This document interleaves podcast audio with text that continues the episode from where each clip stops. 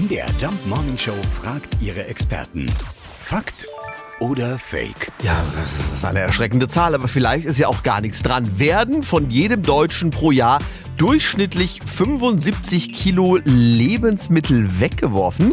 Wir fragen nach bei unserem hausinternen Experten Florian Zinner von MDR Wissen. Diese Behauptung ist ein Fakt. In deutschen Privathaushalten landen jedes Jahr insgesamt über sechs Tonnen Lebensmittel im Müll.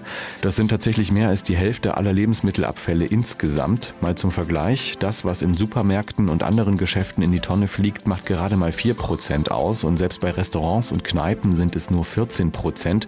Fast genauso viel Essen geht im Übrigen schon bei der Produktion verloren, also zum Beispiel auf dem Feld.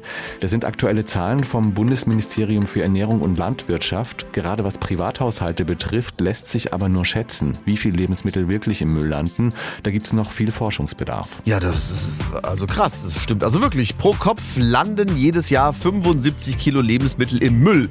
Und damit das ein Ende hat, haben Florian und seine Kollegen von MDR Wissen eine wirklich ganz tolle App am Start.